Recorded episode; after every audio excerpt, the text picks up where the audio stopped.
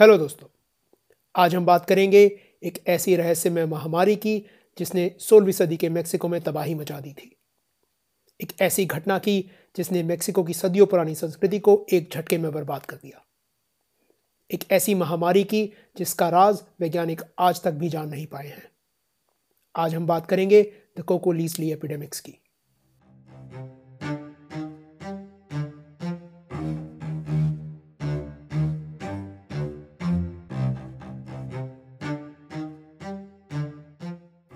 Hello दोस्तों, episode at the cocoliztli epidemics में आपका स्वागत है। आमतौर पे एपिसोड्स के लिए जानकारी इकट्ठा करने के लिए मैं कई अलग अलग स्रोत इस्तेमाल करता हूँ, पर आज की ज़्यादातर कहानी का मुख्य स्रोत है रोडोल्फो अकुनोसोटो और उनके सहयोगियों द्वारा की गई research. Acuna Soto Universidad Nacional Autonoma de Mexico के चिकित्सक विभाग का हिस्सा है। ये मेक्सिको की एक नेशनल यूनिवर्सिटी है। इनके साथ साथ मैक्स प्लैंक इंस्टीट्यूट के जोहानस क्राउस और क्रिस्टियन बोस की रिसर्च और जॉन मार और जेम्स किराकोफ की रिसर्च का भी आज के एपिसोड में महत्वपूर्ण योगदान है। इस एपिसोड को बनाने में जिन रिसर्च पेपर्स का इस्तेमाल मैंने किया है, उनके लिंक्स आपको डिस्क्रिप्शन में मिल जाएँगे। तो हर बार की तरह शुरू करने से पहले ये जान लेते हैं कि कोकोलीसली का मतलब क्या होता है। तो कोकोलीसली नोवाटल भाषा का शब्द है। इसका मतलब होता है बीमारी, महामारी या परोपजीवी, यानी पेस्ट ये मेक्सिको की एक पुरानी भाषा है। इसके विभिन्न प्रकार हैं, जिसमें से कुछ आज भी मेक्सिको में इस्तेमाल किए जाते हैं। आगे बढ़ने से पहले एक बार ये भी देख लेते हैं कि हम दुनिया के किस हिस्से में हैं। इतना तो आप समझ ही गए होंगे कि हम मेक्सिको में हैं। मेक्सिको नॉर्थ अमेरिका कॉन्टिनेंट में एक स्वतंत्र देश है। ये यूनाइटेड स्टेट्स ऑफ़ अमेरिका के दक्षिण में स्थित है। हमारी आज की कहानी के समय में, यानी सोलहवीं सदी में, यहाँ एस्टेक साम्राज्य का शासन चल रहा था।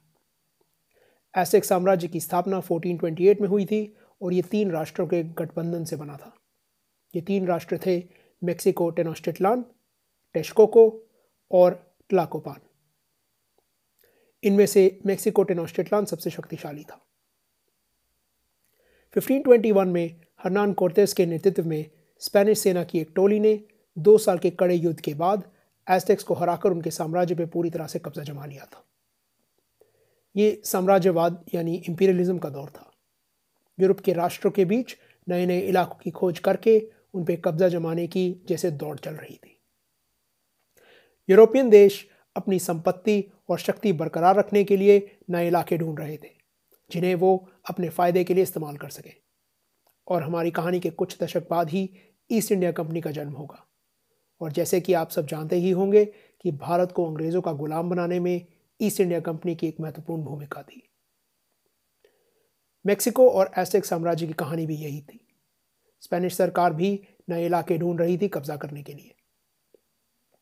एक दिलचस्प बात यह थी कि एस्टेक्स के मामले में हालाँकि स्पेनिश सेना की बेहतर रणनीतियों और हथियारों ने जीतने में उनकी काफ़ी मदद की थी, पर यह भी माना जाता है कि उनकी जीत में एक अहम भूमिका निभाई थी। उन संक्रामक बीमारियों ने जो स्पेनिश सैनिक यूरोप से अपने साथ लेकर आए थे। उनके खुद के शरीर में तो इन जानलेवा बीमारियों के प्रति इम्यूनिटी थी, पर मेक्सिको के स्थानीय लोगों ने कभी इन बीमारियों का सामना नहीं किया था। इसके कारण उन्हें कभी इम्यूनिटी बनाने का मौका मिला ही नहीं। और आखिर में जब उनका सामना इन बीमारियों से हुआ तो बस चारों ओर तबाही फैल गई। एक बीमारी जो स्पेनिश अपने साथ लाए थे, वो थी स्मॉल पॉक्स हम पिछले एपिसोड में इस बीमारी के बारे में बात कर चुके हैं। माना जाता है 1519 1520 में कुल मिलाकर एसेक्स साम्राज्य में करीब 50 से 80 लाख लोग स्मॉल पॉक्स के कारण मारे गए। ये एक ऐसा दुश्मन था जिसे कोई तलवार मार नहीं सकती थी और जिसे कोई दीवार रोक नहीं सकती थी। मेक्सिको के लोग स्मॉल पॉक्स की इस तबाही से उभरने ही लगे थे कि 1545 में बिना चेतावनी एक नई, अनजान और बेहद खौफनाक महामारी उनके बीच आ पहुँची। इसको नाम दिया गया कोकोलीसली। उस समय किसी को पता नहीं था कि यह बीमारी क्या है और कहाँ से आई है। सच कहें तो अभी भी किसी को स्पष्ट रूप से नहीं पता कि यह बीमारी क्या थी।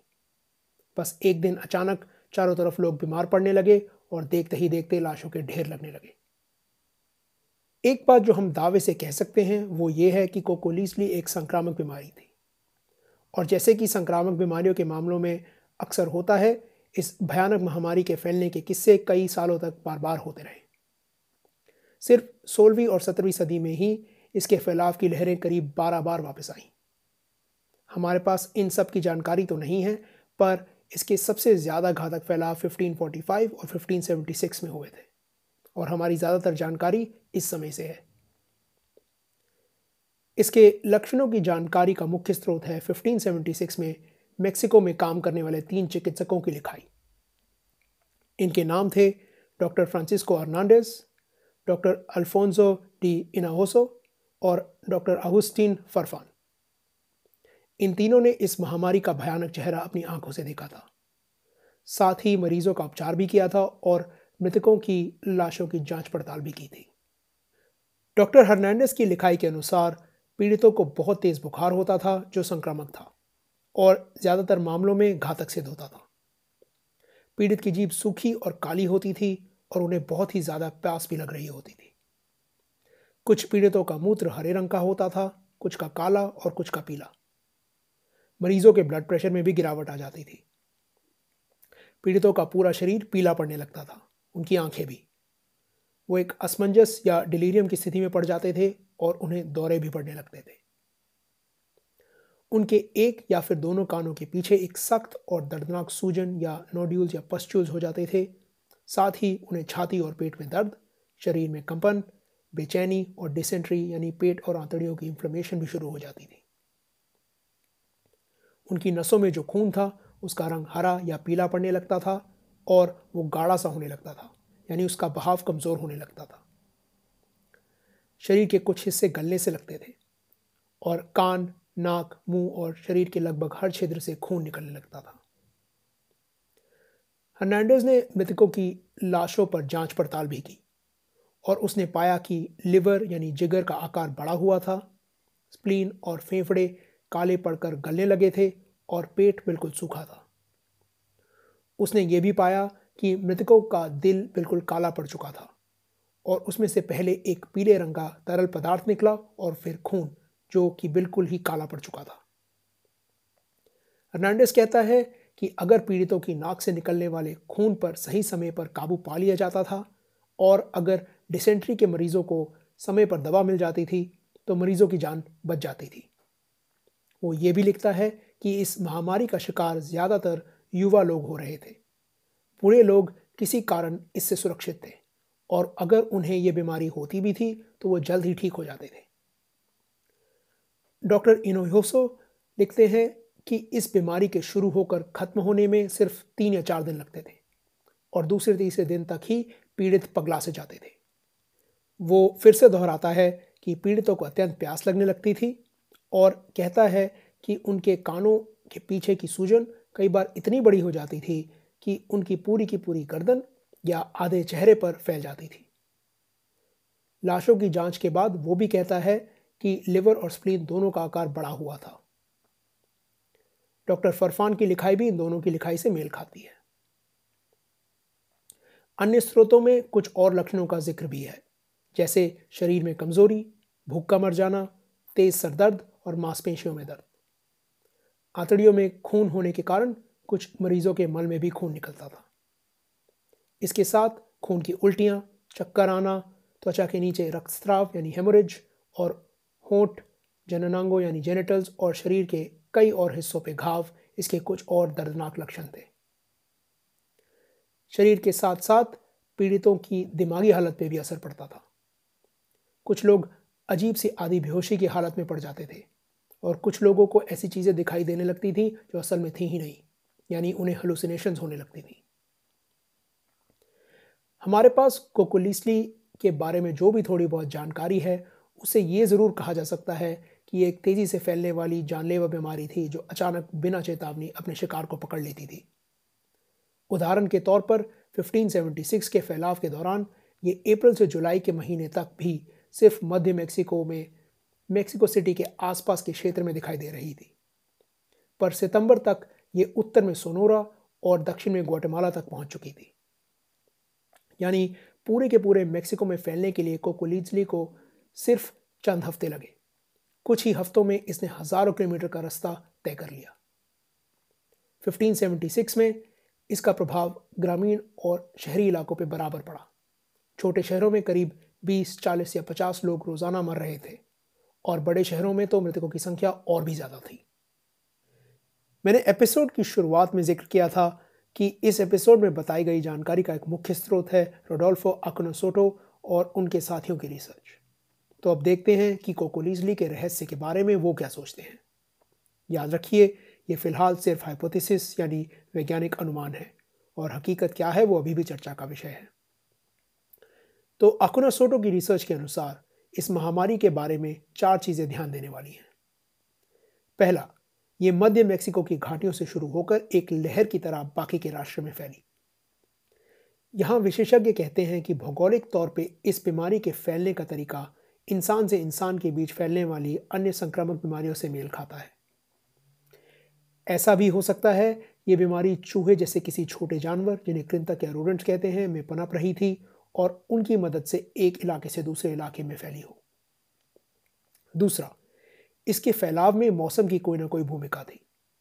इस इलाके में पेड़ों के तनों में पाई जाने वाली वृत्ताकार धारियों की जाँच इस बात की ओर इशारा करती है कि जिन जिन सालों में कोकोलीसली फैली, उन सालों में भारी बारिश हुई थी, पर उससे पहले के कुछ सालों में सूखा पड़ा था और स्थिति काफ़ी खराब थी। अब इस संबंध का क्या महत्व है, ये फ़िलहाल चर्चा का विषय है। पर जैसा मैंने पहले बताया कि मुमकिन है कि कोकोलीसली का कीटाणु एक मेज़बान जानवर के शरीर के अंदर अपना जीवन बिताता था कुछ विशेषज्ञों का ऐसा मानना है कि ऐसा हो सकता है कि इस जानवर की गतिविधियाँ मौसम में बदलाव के कारण इस तरह से प्रभावित हुई हों कि वो इंसानों के संपर्क में पहले से ज़्यादा आने लगे, और इससे कोकोलीसली को इंसानों के बीच फैलने का मौका मिल गया हो। तीसरा, ऑल्टीट्यूड और कोकोलीसली के मृत्यु दर के बीच सकारात्मक रिश्ता पाया गया है। दोस्तों ऑल्टीट्यूड का मतलब होता है किसी जगह या स्थान की ऊंचाई और सकारात्मक रिश्ते का मतलब कि जो जगहें ज़्यादा ऊंचाई पर थी, वहाँ ज़्यादा लोग मारे गए। पहले की तरह इस रिश्ते का क्या महत्व है, हम ठीक से नहीं कह सकते। पर ऊँची जगहों पर अक्सर तापमान कम होता है और ये हो सकता है कि जो भी कीटाणु या जीव इस महामारी का कारण था, उसका ठंडे मौसम से कोई संबंध हो। और चौथी और सबसे दिलचस्प खासियत, ये महामारी विदेशी स्पेनिश जनसंख्या की तुलना में मेक्सिको के स्थानीय जनसंख्या के लिए ज़्यादा घातक सिद्ध हुई। मतलब ये कि ये बीमारी एक जाति के लोगों पर ज़्यादा हावी हुई। अकुनसोटो के हिसाब से इस असमान प्रभाव के दो मुख्य कारण हो सकते थे। या तो स्पेनिश लोग इस बीमारी से किसी कारण सुरक्षित थे या फिर कोकोलिचली के फैलाव के तरीके में कोई ऐसी बात थी जो सिर्फ़ स्थानीय लोगों से संबंधित थी? यह भी हो सकता है कि ये दोनों चीज़ें साथ में हो रही हों। हमारे पास जो जानकारी है, उससे तो ये लगता है कि स्पेनिश जनसंख्या वास्तव में किसी कारण इस बीमारी से सुरक्षित थी। अब ये कुदरती इम्यूनिटी थी या कोई और चीज़, ये कहा नहीं जा सकता। जब स्पेनिश पहली बार मेक्सिको आए थे तो अपने साथ कई संक्रामक बीमारियाँ लाए थे, जिनके प्रति उनके खुद के पास इम्यूनिटी थी। मेक्सिको के लोगों के पास ऐसी कोई इम्यूनिटी नहीं थी और वो भारी मात्रा में इन बीमारियों के कारण मारे गए। लेकिन अब इस बात को कई दशक बीत चुके थे। अगर कोकोलीचली यूरोप से आई कोई बीमारी थी तो जो लोग स्पेन से सीधा आए थे, यानी जो स्पेन में पले बड़े थे, उनके पास कोकोलीचली के खिलाफ इम्यूनिटी हो भी सकती थी। पर सोचने वाली बात यह है कि उनके बच्चे जो मेक्सिको में ही पैदा हुए थे, उनके पास इम्यूनिटी कहाँ से आई? वो कैसे और क्यों इस बीमारी से सुरक्षित रहे? वैसे ऐसा हो सकता है कि स्पेनिश और मैक्सिकन लोगों के बीच अनुवांशिक अंतर होने के कारण ये बीमारी एक तरह के लोगों के लिए ज़्यादा खतरनाक थी। दुर्भाग्यवश, हम फ़िलहाल इस मामले में कुछ भी खास नहीं कह सकते। कुछ विशेषज्ञ मानते हैं कि ये संभव है कि अनुवांशिक कारणों के साथ साथ कोकोलिचली के इस असमान फैलाव के आर्थिक और सामाजिक कारण भी थे। ये समय मेक्सिको के स्थानीय लोगों के लिए एक बुरा समय था। अमीर स्पेनिश जमींदारों ने स्थानीय लोगों को लगभग अपना गुलाम ही बना लिया था। वो उनसे दिन रात खेतों में और अपने घरों में मेहनत करवाते थे और बदले में ना उन्हें ठीक से खाना मिलता था और ना पहनने को कपड़े। ऊपर से स्पेनिश शासन ने स्थानीय लोगों का पारंपरिक रहन सहन खेती बाड़ी खाना पीना सब बदल कर यूरोप जैसा बना दिया था। उस समय के इतिहासकार लिखते हैं कि स्पेनिश ज़मींदारों के शोषण के कारण स्थानीय लोग बहुत ही गरीब कुपोषित और शारीरिक तौर पर कमज़ोर हो चुके थे। और हो सकता है कि इन सब के कारण वो इस बीमारी का शिकार ज़्यादा आसानी से बन गए। पर एक बार फिर हमारे पास सिर्फ़ हाइपोथेसिस है, यानी हम सिर्फ़ अनुमान लगा सकते हैं, फ़िलहाल कुछ साबित नहीं कर सकते।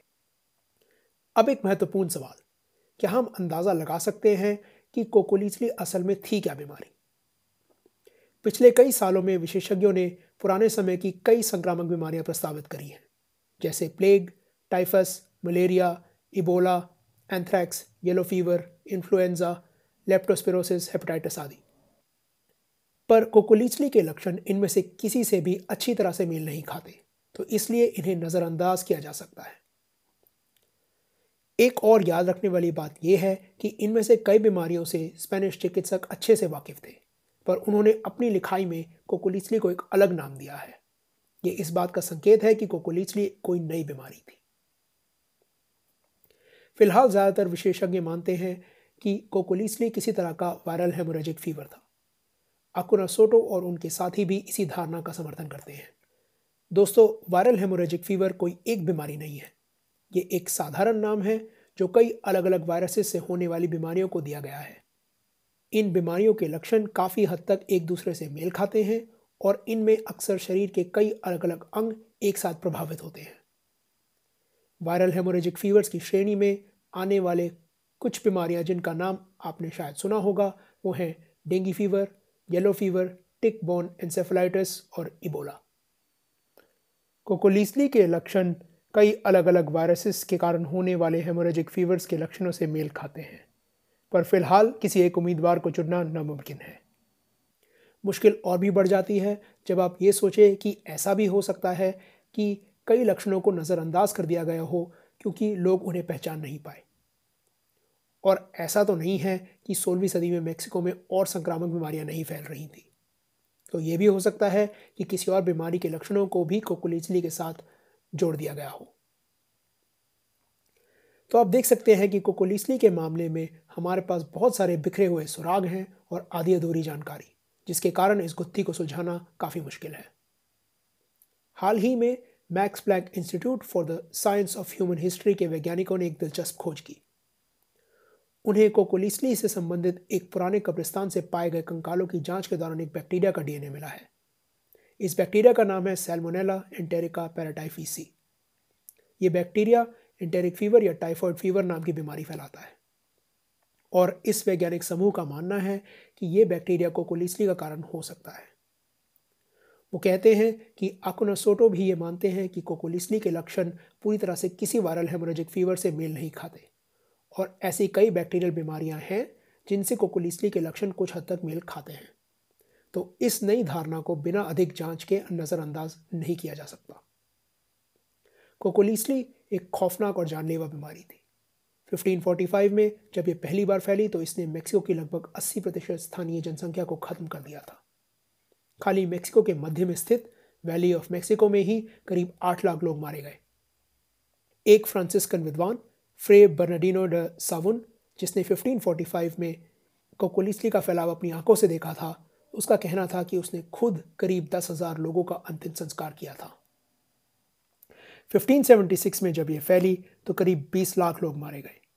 जो उस समय मेक्सिको की जनसंख्या का करीब 45 प्रतिशत हिस्सा था। और ये तो सिर्फ़ पहले दो फैलाव के आंकड़े हैं। इस महामारी की लहरें करीब अगले 250 साल तक बार बार आती रहीं। आप सोच सकते हैं कि इसने आखिर में कितने लोगों को अपना शिकार बनाया होगा। इसने इतनी भारी मात्रा में स्थानीय लोगों को मार गिराया था कि मेक्सिको में लोगों के जीने का तरीका ही बदल गया। यहाँ के प्राचीन और पारंपरिक रीति रिवाज पुराने लोगों के साथ गायब ही हो गए। और इनकी जगह ले ली नए स्पेनिश रीति रिवाजों ने। हज़ार साल पुरानी सभ्यता एक रहस्यमय कीटाणु के कारण एक ही झटके में तहस नहस हो गई। अब एपिसोड खत्म करने से पहले सोलहवीं सदी में मेक्सिको में रहने वाले एक और फ्रांसिस्कन इतिहासकार फ्रे हुआन दितोर के मादा के शब्दों में 1576 के मेक्सिको सिटी के फैलाव का वर्णन सुन लेते हैं। वो कहता है कि 1576 में एक बड़ी महामारी मेक्सिको के स्थानीय लोगों के बीच फैल गई। ये उनके बीच एक साल से भी ज़्यादा के लिए रही। ये इतनी बड़ी थी कि इसने पूरे राष्ट्र को लगभग तबाह और बर्बाद कर दिया था। ये राष्ट्र जिसे न्यू स्पेन कहा जाता था, ये बिल्कुल खाली हो गया। उन्हें समझ नहीं आ रहा था कि ये हो क्या रहा है। इतने लोग मर चुके थे या अधमरी हालत में थे कि किसी में शक्ति नहीं थी कि पीड़ितों की मदद करें या लाशों को दफनाएँ। बड़े शहरों में बड़ी बड़ी सामूहिक कब्रें खोदी गई और सुबह से लेकर शाम तक पादरियों का काम था उनमें लाशें डालना।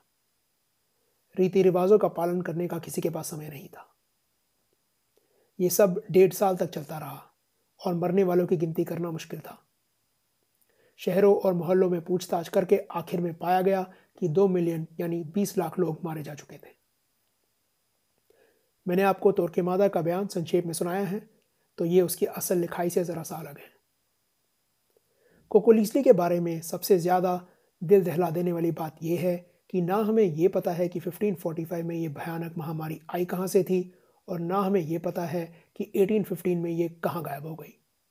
हम तो ठीक से ये भी नहीं कह सकते कि ये जानलेवा महामारी कहीं बाहर से आई थी या इसका जन्म मेक्सिको के अंदर ही कहीं हुआ था।